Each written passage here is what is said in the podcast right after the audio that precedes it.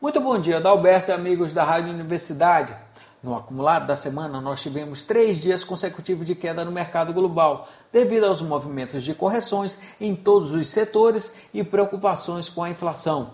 Nesta quarta-feira, o Comitê do Banco Central dos Estados Unidos divulgou a sua ata com a manutenção da política monetária e sinalizou que a situação pode ser revisada se o nível de emprego crescer.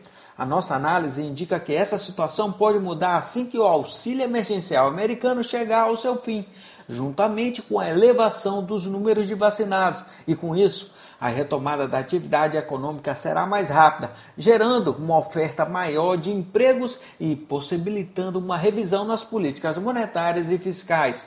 Outro acontecimento que merece destaque são as correções fortes das criptomoedas em consequência da China proibir o uso para pagamentos. Rumores de possível criação de altas taxas ou banimento das criptomoedas por parte de outros países. E também tivemos o bilionário Elon Musk declarando que não receberá mais como pagamento em sua empresa Tesla.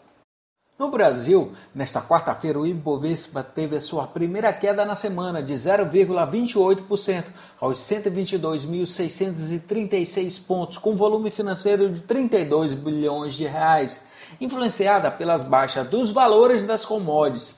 Lembramos que as revisões para cima do produto interno bruto do Brasil, as ações de varejo podem começar a valorizar em nossa bolsa.